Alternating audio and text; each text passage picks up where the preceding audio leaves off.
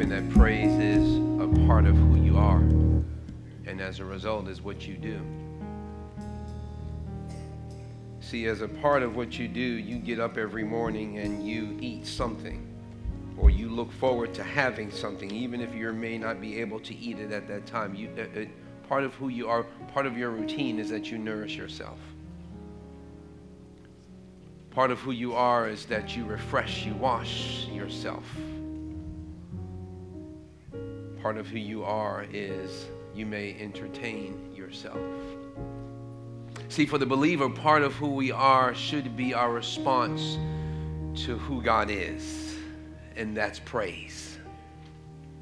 It's not conjured up, it's not, it's not something that someone makes us do and if we get the right key and if it's in the right phrase and the right notes and if they play in my jam if they if they have the right song then i'll get it on. No praise is a part of me. I did it on my way here and i did it when i got here and i do it when i leave here because it's a part of who i am and so this morning, I'm hoping that that song has sparked in you, has spurred in you something that God wants to be happening all the time, and that's praise. Praise is our response to seeing who God is. And if we don't have a praise, it's probably because we are not seeing correctly. If we can actually say, I don't have anything to praise God for, you're missing praise. Praise is not in response to what you get, praise is in response to what you see.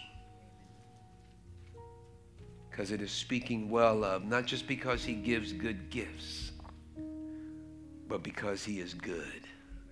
And we see that. Amen. This morning we're going to get into our word. We're going to we're going to toggle between two scriptures. Um, for Curtis and his team, they were going to share this morning with the Navajo, and we are going to have it next week, my brother. And we're going to make sure that we have the time for it and we have the people for it as well. We were going to be able to share. I just really felt that we had needed as we started off. I know last week we started off with our brother Kenny blessing us, with our elder throwing down on the word of God. Thank you, brother.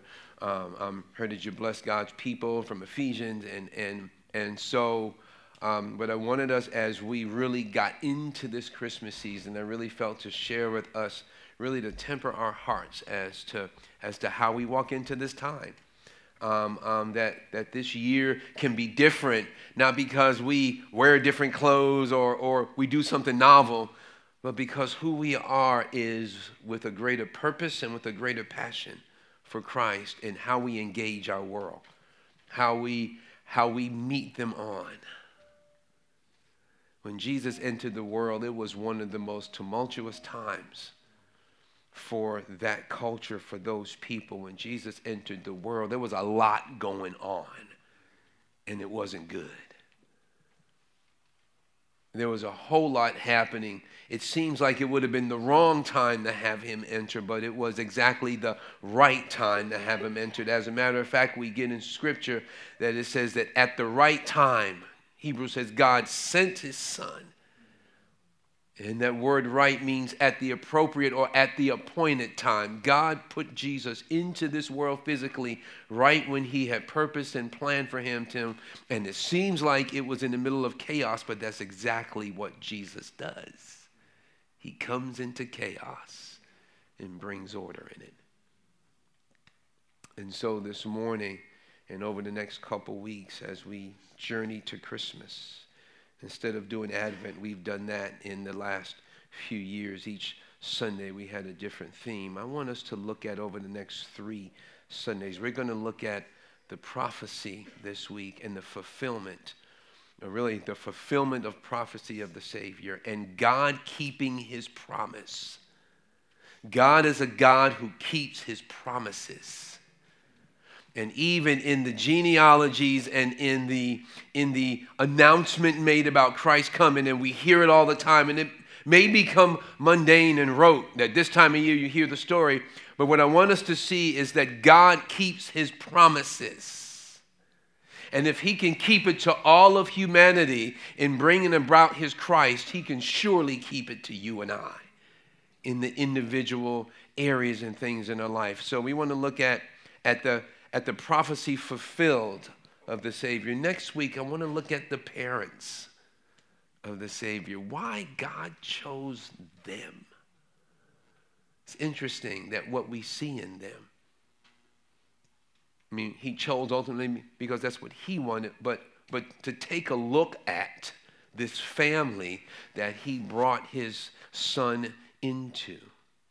And then we want to look at on that Christmas Sunday, as we'll call it, we want to look at the arrival of the Savior. So the prophecy fulfilled, the parents couldn't find a nice P, I don't need to, the arrival of the Savior. we say PPA, if it helps you to remember. But in that, in us looking at that, to focus our mind on God's intent and His plan around the most exciting time. The only other exciting time after that was at the, the, the death, burial, and resurrection of His Son. But in order for Him to die, He must have been born. I've heard people debate which one is more important, the birth or the resurrection. I don't get into those debates. I'm glad they both happened. And if one did not happen, then we in trouble. Because if he wasn't born, he wouldn't die uh, for humanity as a human. And if all he was was born and never died, we're still lost and in our sins. And so we need both bookends. We need the birth and we need the death and the resurrection. And so we're glad God's plan included both. But here's what I want you to see in all of this as well over these weeks, this week, next week, and the week following, can I have you to look at the sovereign hand of God? I want you to see this because this is important for us. That what you see is God imposing his will at any time and moments in time in human history. God is doing what he wants, even when it looks like he's not, even when it looks like he's losing even when it looks like his plan is being overwhelmed and overrun. I want us to see that why? Because as you and I seek to live out our faith in Christ, for those who are Christ followers, as we seek to live out our faith, one of the things that we're going to be faced with all the time is what is God doing? Is, is this in His will? Is, is He pulling off His plan? And what we'll see through Scripture, God is always pulling off His plan. The question is, will we be a part of it? That's the question. See, God's going to do what He wants. My question is, will He be able to use you in it? See, I want to be part of His plan. I don't want to question if He can pull it off. And He's proven that through the many instances in Scripture. Question is, will I be a part of it? And so, can you stand for the reading of his word? We're going to read what's in the scripture in Luke, and then we're going to go over for just a little bit in Matthew chapter 1. So, you can hold your finger in Luke chapter 1.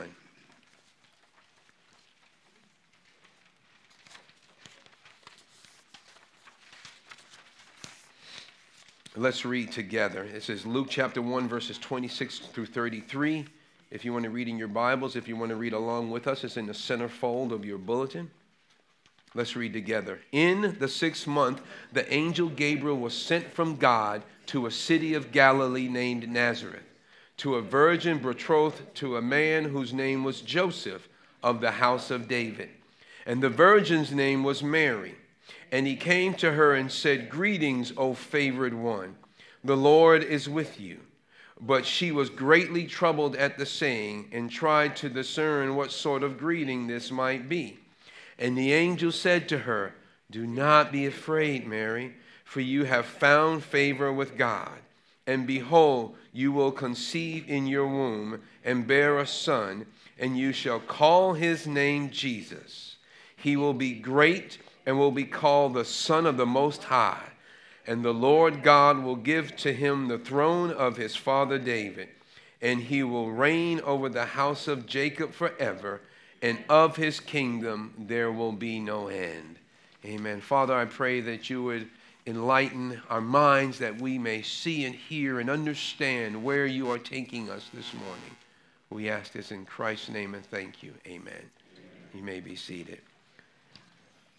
As we see in that one, as I said, God's fulfillment of his word in his promise. God's fulfillment of his word in his promise. The announcement of the birth of Christ, is what I wrote, was climactic, fulfilling, and revealing all at once in this announcement of it. God was bringing about his plan that he accomplished through the ages and even through the mess that humanity had made. I just put, He keeps His word. God keeps His word. So as we look at that text in Luke, we see here that, and I love how it starts off. We see in that um, in that text that God sent.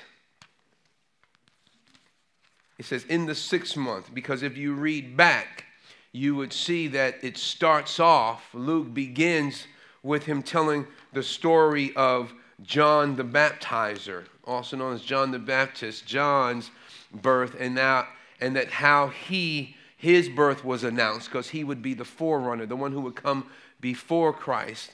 And so his birth was announced in great fashion.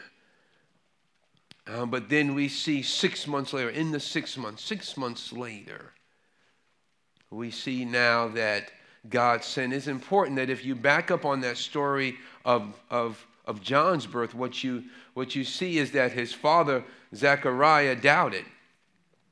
His father um, could not quite understand what he was seeing and hearing. First of all, I wish I could have pulled it off because I would have scared half of you. Is that Zechariah was a priest, and the priest every so often they had their turn that they would go into the temple and would burn the incense as they were supposed to. And so when his time came, it says that he drew lots. Every time you see that in scripture, he's drawing. God sovereignly, I, that's amazing. God sovereignly made sure that he chose the lot or that the lot chose him because he wanted him there at that time. And so Zechariah goes in. Zechariah goes in and, and he's performing his ritual. And, and Luke, being who he is, is specific. Luke likes to give you all the good details as a good doctor would. And so Luke, Luke says, and then appeared, which means suddenly. It, it, it, was just a, he didn't walk in, he didn't sneak in quietly. It said, appeared, there appeared an angel of the Lord, and he got even more specific on the right side of the table where they were burning incense. And so Luke was burning incense, and then there appeared, because there should have been no one else in that place, I mean, but Zechariah. He. And so he's standing there and he appears, and the scripture says he was troubled. Now, understand that trouble means he was disturbed greatly. He was distressed inside, like any one of us would have been. In that you are standing there in a room that you know you are alone in, and no one else should be in there with you.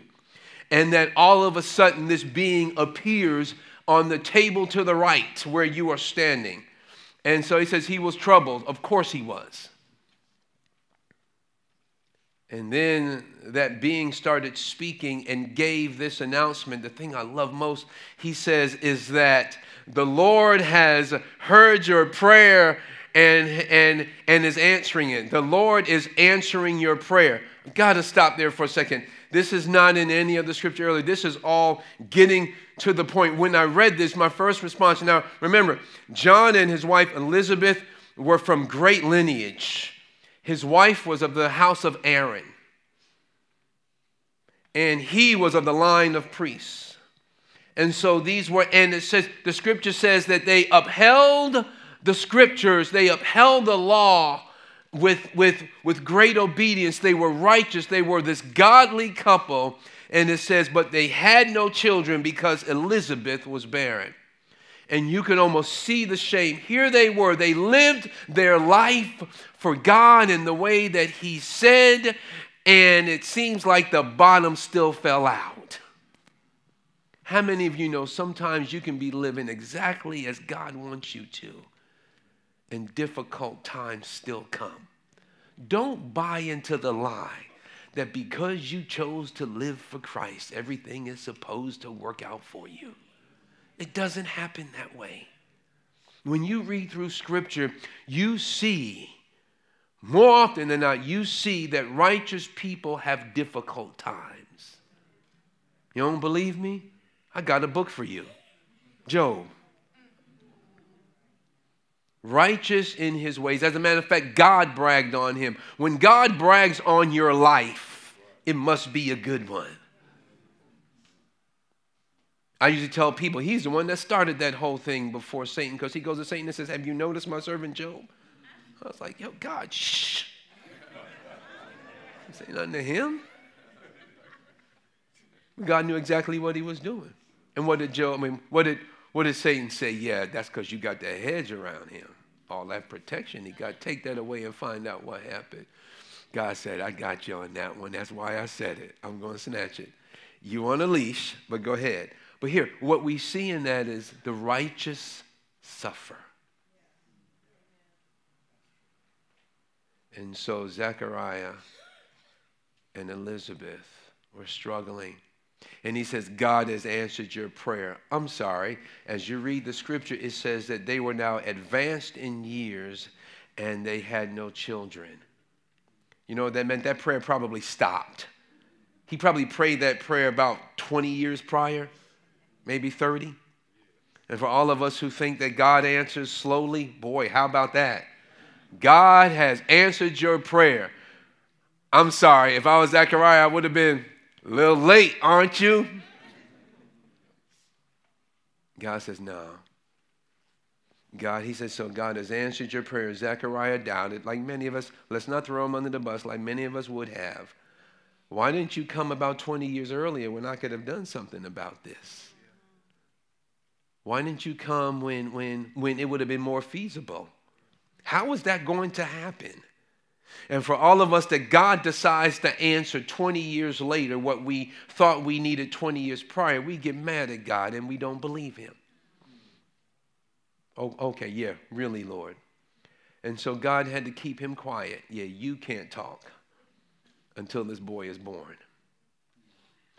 But in the process, it says, remember, when he didn't believe, he says, How am I going to know that this is true? First of all, this dude just appeared in the room. That should have clued you in on something, Zechariah. Then he told you something that was near and dear to you. God is answering your prayers, and your wife shall bear a son. I didn't say anything about that. I don't know who you are. And you're telling me things about my prayer life that only God would probably know. And then in the next, it says, and, and, and then he says, okay, let me help you out. And I love this. He says, I am Gabriel. I'm just like, well, understand that Gabriel is that archangel. He is that angel that always proclaims and announces God. That is his chief messenger. His chief warring angel, of course, is Michael. You want to fight, you want Michael on your side. Love it. I was like, boy, God, can you just send Michael? I'm getting ready to get into a brawl. Come on, y'all know you always got that one dude, that one girl that when you were in your crazy days and you were to fight, you wanted that one person with you because you knew they were to throw down well. We call them ride or dies. Come on. And so Gabriel was that announcer. He says, I am Gabriel. And he says, and I stand in the presence of the Lord. Two things. So, so let me help you. Since you doubt God, I'm Gabriel. You'll understand who I am in history. And he says, I'm not just any angel. He says, I stand before the Lord right with him. And he sent me to bring this good news to you. And so that probably, wow, he was like, wow. He says, but you ain't believe, so I can't have you talking. And now we get in the sixth month, we get these months later it's specifically God sent the angel Gabriel to a woman betrothed to be married in the in the area of Galilee in the city of Nazareth. Now we get that same intensity, that same angel who stands in the presence of the Lord, his chief messenger, he sends him to this unknown young girl who was in the process of marriage. And so, in essence, Joseph had already claimed her as his own. That was the process of it. It took about a year, sometimes a little longer, for the betrothal process to happen. And that normally happened. Girls were normally around and don't get Don't get all twisted today. Different day and age, different culture. Girls were around 12 or 13 years old when they were betrothed to be married at that time. And so she was in that process already and was his. It was just going, they had not lived together yet and they had not slept together yet because that was part of the process. And God comes down and has news for her as well. And we'll get to her in just a moment. But before we do, and as we set that up, I want to back up to God fulfilling his word through the genealogy. Turn with me to Matthew chapter 1 and and and I'm going to they're going to put it up and I'm going to read through parts of it. I'm not reading through all of it. You can read through that on your time.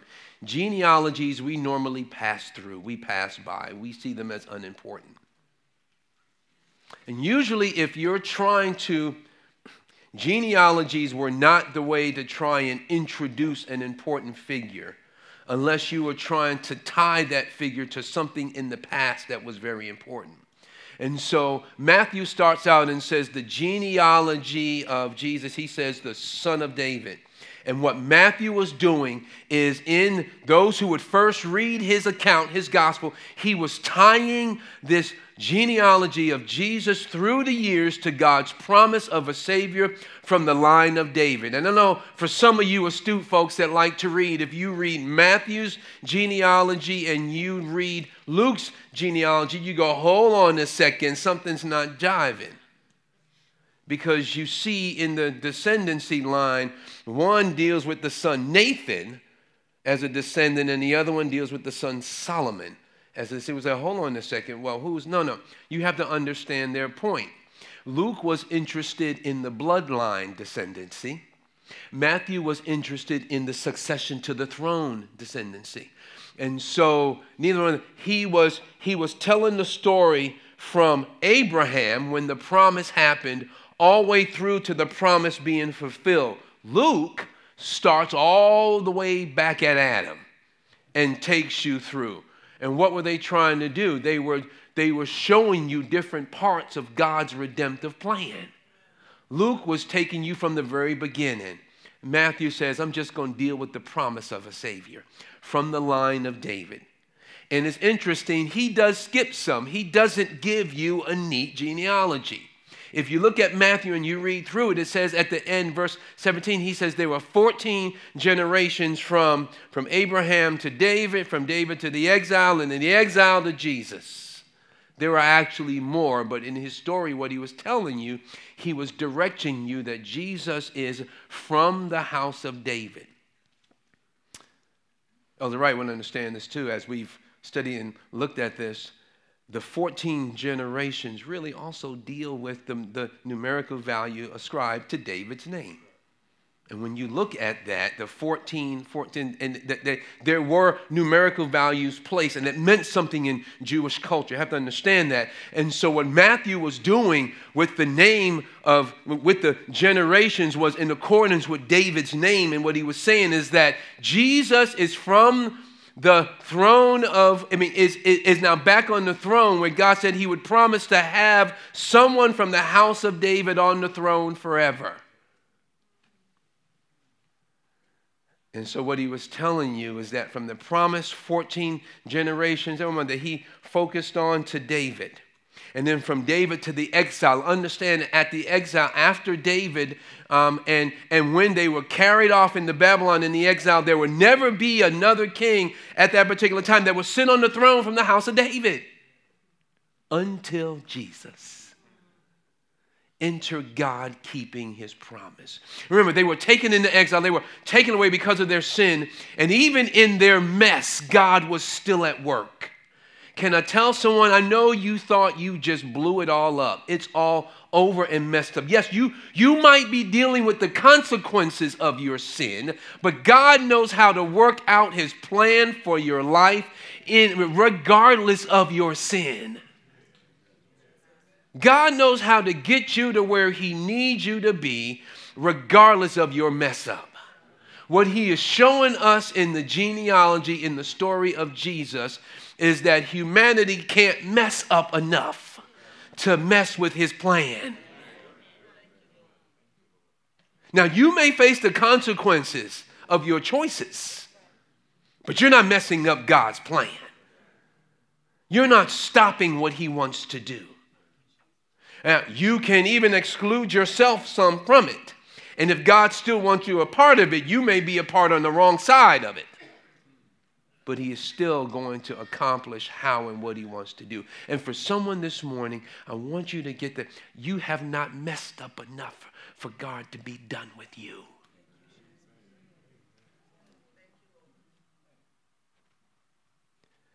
And so we get into genealogy, but we also get into genealogy. God deals with those that others discount.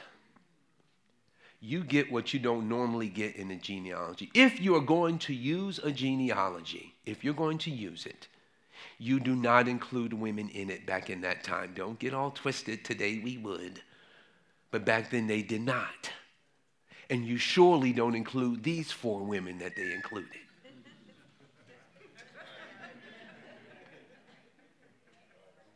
When you look at the account, you see Tamar as one.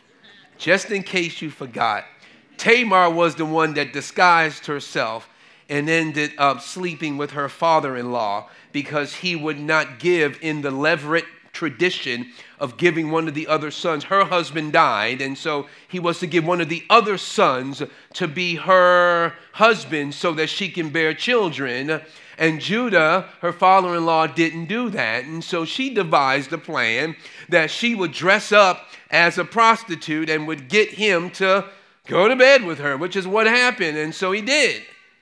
You use her in your genealogy? And if that wasn't enough, then he includes Rahab, who ran a brothel. But she had enough sense when she saw the men of God, when she saw the people of God come, that she believed in their God and that God was going to do something. And she hid the spies when the enemy came looking for them. And because of that, God allowed her to be included. From her lineage came Boaz. Now remember, Rahab was a Gentile. And from her lineage came Boaz, whom God used to connect with a young Moabite. If you don't understand the relation with Israel and Moab, you, are missing something. They were not friends at all. As a matter of fact, they were told to stay away from them because of their idol worshiping, sinful practices as a way of life. And so here it is Naomi and her husband take their family over into Moab because of the famine that was happening, and, and there all the men die, which means all of her protection, all of her identity, all of her finance, economically, everything ended when her husband and all her sons died. And she was left with two Moabite women. And one was there because they felt they had to, one was there because they wanted to. And she let them both go, and one said, I'm not leaving. My God will be your God. You know, I mean, sorry, your God is my God, your people, my people. I'm staying. Don't make me leave. And that was Ruth. And Ruth came back, and as we know, Ruth became wedded to Boaz. But then he also includes Bathsheba. Remember, Bathsheba was the one who was married to Uriah the Hittite, who was also, he was a part of David's army, but he was a Hittite, was not an Israelite. And as a matter of fact, Matthew includes that. He says, Bathsheba, Uriah's wife. You know what that reminds everyone of when they read that? The fact that King David had her husband killed so that he can get with her. In the genealogy of the Savior, you would include that? You would if you were telling people your mess doesn't mess me up. Your foolishness doesn't stop me. Your sin doesn't cause my cause what I'm doing to cease. Oh, it may cause you some pain and you may go through some stuff. David did. But let me tell you, you don't stop what I'm doing. And I love this picture, and he is telling you and I, man, he says, look at what I can do redemptively with the with the with with the world that's out here. I know some of us go, look at the hand I've been dealt. God says, I redeem messes well. It says, look at how my life has been. Look at, look at what I haven't gotten. Look at what has been stacked against me. God says, You want to see stacked against me? Let me take you back to the genealogy. Let me take you back to, I'll even start with Abraham and the many times that he blew it as God was walking with him through history. And then we'll take you to every person that God used. There was a point in time where they blew it. The only one that did not was his Savior when he was fulfilling his promise and his prophecy. The only perfect one who came to die for men and women. He said, That's the other than that, we do it. I mean, I'm sorry, we blew it. I was thinking the song that we just sang, saying, Praise is what I do. We could also have our own song, Blowing It is what I do. we all can. Because that would be every last one of us. And God says, I still redeem. I still bring something good out of it. And my question becomes for us Are we going to let God redeem our situation in our lives, or are we going to make excuses acting as if God doesn't know how to handle your mistake? If God can take what Tamar did and use it in the lineage of, of, of Jesus, and he can take what Rahab did. And let me go back. If he can take what Judah did, because Judah's the one that was with Tamar. And so then, if he could take Rahab, and if he could take Ruth, and if he can take Bathsheba, if he could, he could do all that and still end up with Savior of the world. What can he do in your life and mine? My problem seems tiny compared to what he's doing here. And so the genealogy lets us know wow, God is at work. But then the second one is God worked strongly to culminate his plan. And I said John's announcement and then the announcement of Jesus were both miraculous, but they were also a reminder for us about where God was going with this. The fact that he chose Galilee, which would be despised, it would be our version of city folks saying, You're going you gonna go to them old country folk? You, you, you, you're going to go out in the middle of nowhere? You're going to go 100 miles from nowhere to find them folk? But then in Galilee, you choose Nazareth, the hood. That's how, look, that's how it was looked at. When they made the comment, Can anything good come out of Nazareth? You name your party your city.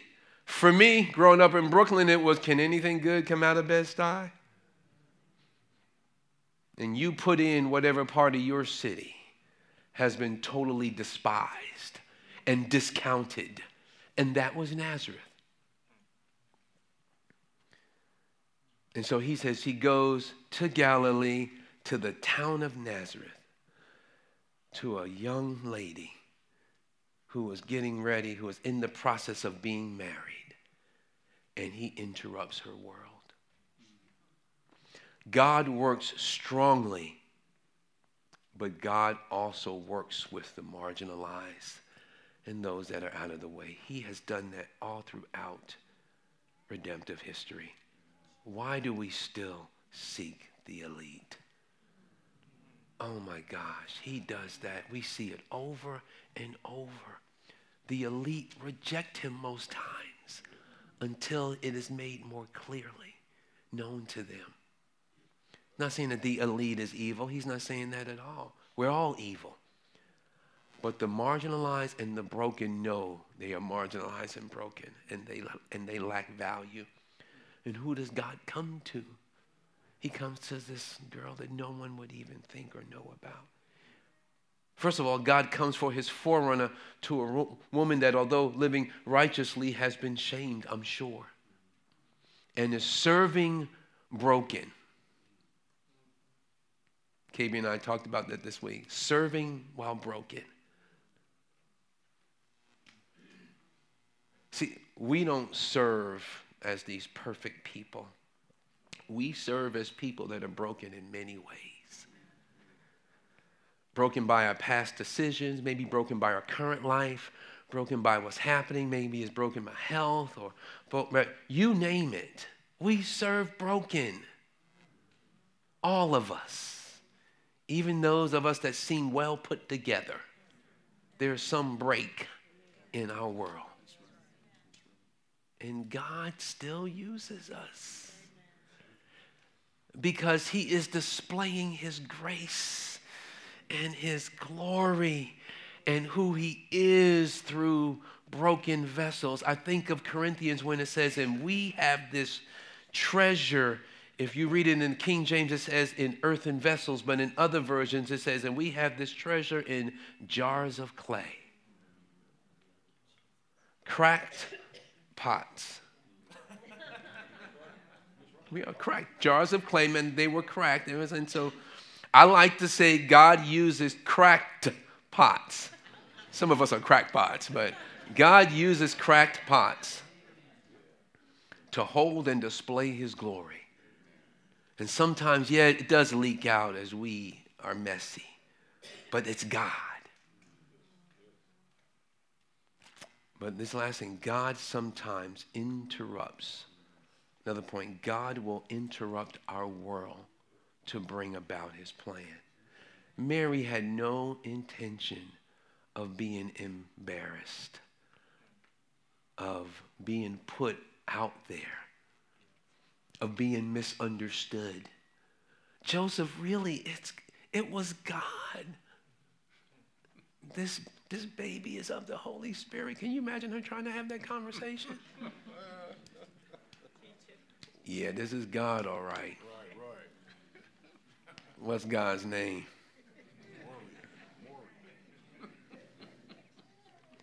But understand, but she had not known that God was dealing with the other side of it. But he didn't. De- See here, here's what my plan would have been. My plan would have been okay, God, can you talk to Joseph first before you talk to me?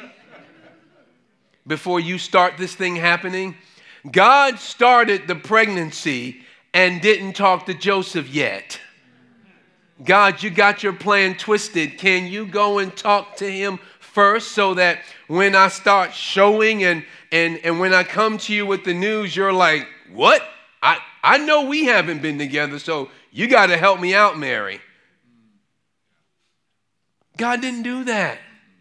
That was his choice, that was his sovereign plan.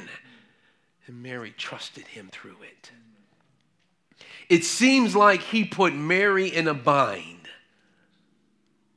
and Mary trusted him.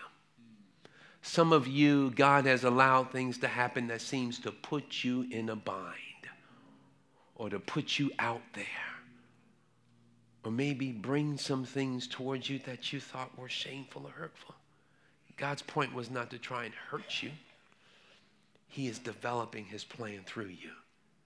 And boy, that's what he did and what he was doing with Mary. And so God sometimes will interrupt our world as he is fulfilling his promise when he uses us. For some of you, he has called to do things that you had no intention of doing. And he has taken you from places and, and brought you to new places. I'm telling you, my plan in my life was not to leave Brooklyn and to come to Indiana. I love this place and I love you guys, but you were not on my map.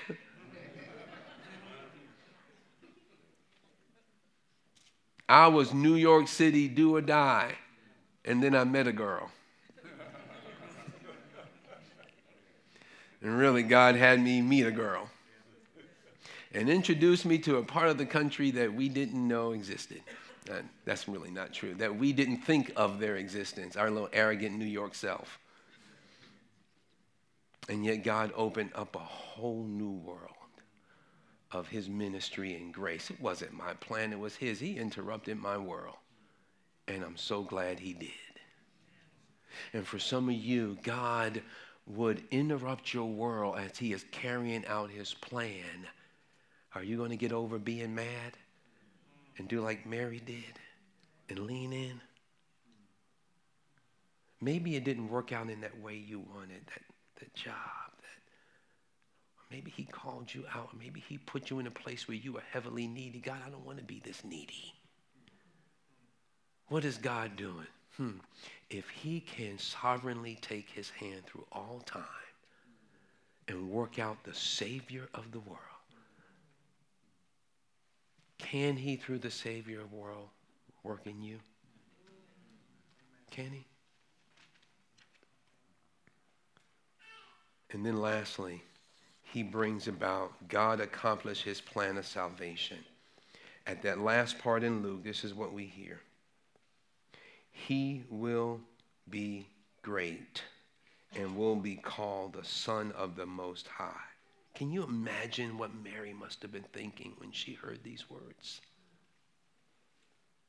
And the Lord God will give to him the throne of his father David. God would put a ruler from the line of David on the throne again. And then this is what God ends with it in 33 and he will reign over the house of Jacob. This is fulfilling prophecy forever. And of his kingdom there will be no end. This king will never give up nor lose his throne. Death won't even keep him from losing it because he will be resurrected. See, the issue becomes God says, I have every bit of sovereign power to accomplish what I said I would. Do you trust me to lead your life? I wrote down two questions at the end for us. Will you trust him with your life, seeing his sovereign hand at work over the ages? Will you trust him with your life, seeing his sovereign hand at work over the ages? And then, next question, I'll read it twice so you can get it. Will you trust his commands and demands of you? So, will you trust his commands and demands of you, seeing how he dealt with Mary? Look at how he dealt with her. See, his timing was different from hers. I would have wanted God to preempt some things first so you minimize God my embarrassment. So you minimize me being put out there and people misunderstanding me. God, I know you called me, but boy, that calling looks pretty crazy when I start talking to people. I know you want me to do something, but it seems pretty nutty when you've not told anyone else this, just me. And God says, Do you trust me? Do you think I can handle your life? If the answer is yes, what is in store is what God has intended. I can't tell you you're going to have this great life. I don't know that. I mean, great meaning you, you're known and you're spoken well for all the great things you're doing. I don't know that. Your life may be ordinary from a human perspective, but extraordinary because you are walking in the approval of God. And when you end, you will hear, Well done, good and faithful servant. Can I throw something in for you? You'll find it very difficult as you look through Scripture to see where God commands you to be successful. But what you will find regularly in Scripture is God commanding you to be faithful. Faithful is successful because you are accomplishing what God wants. You know what? Faithful sometimes leaves you alone and no one recognizing, except the one which in whom it matters. So my question is for us today, are we going to trust God? God fulfills his prophecies and his promises. Next week, we're going to look at the parents of the Savior. Let's pray. Father, thank you so much Lord, that we get to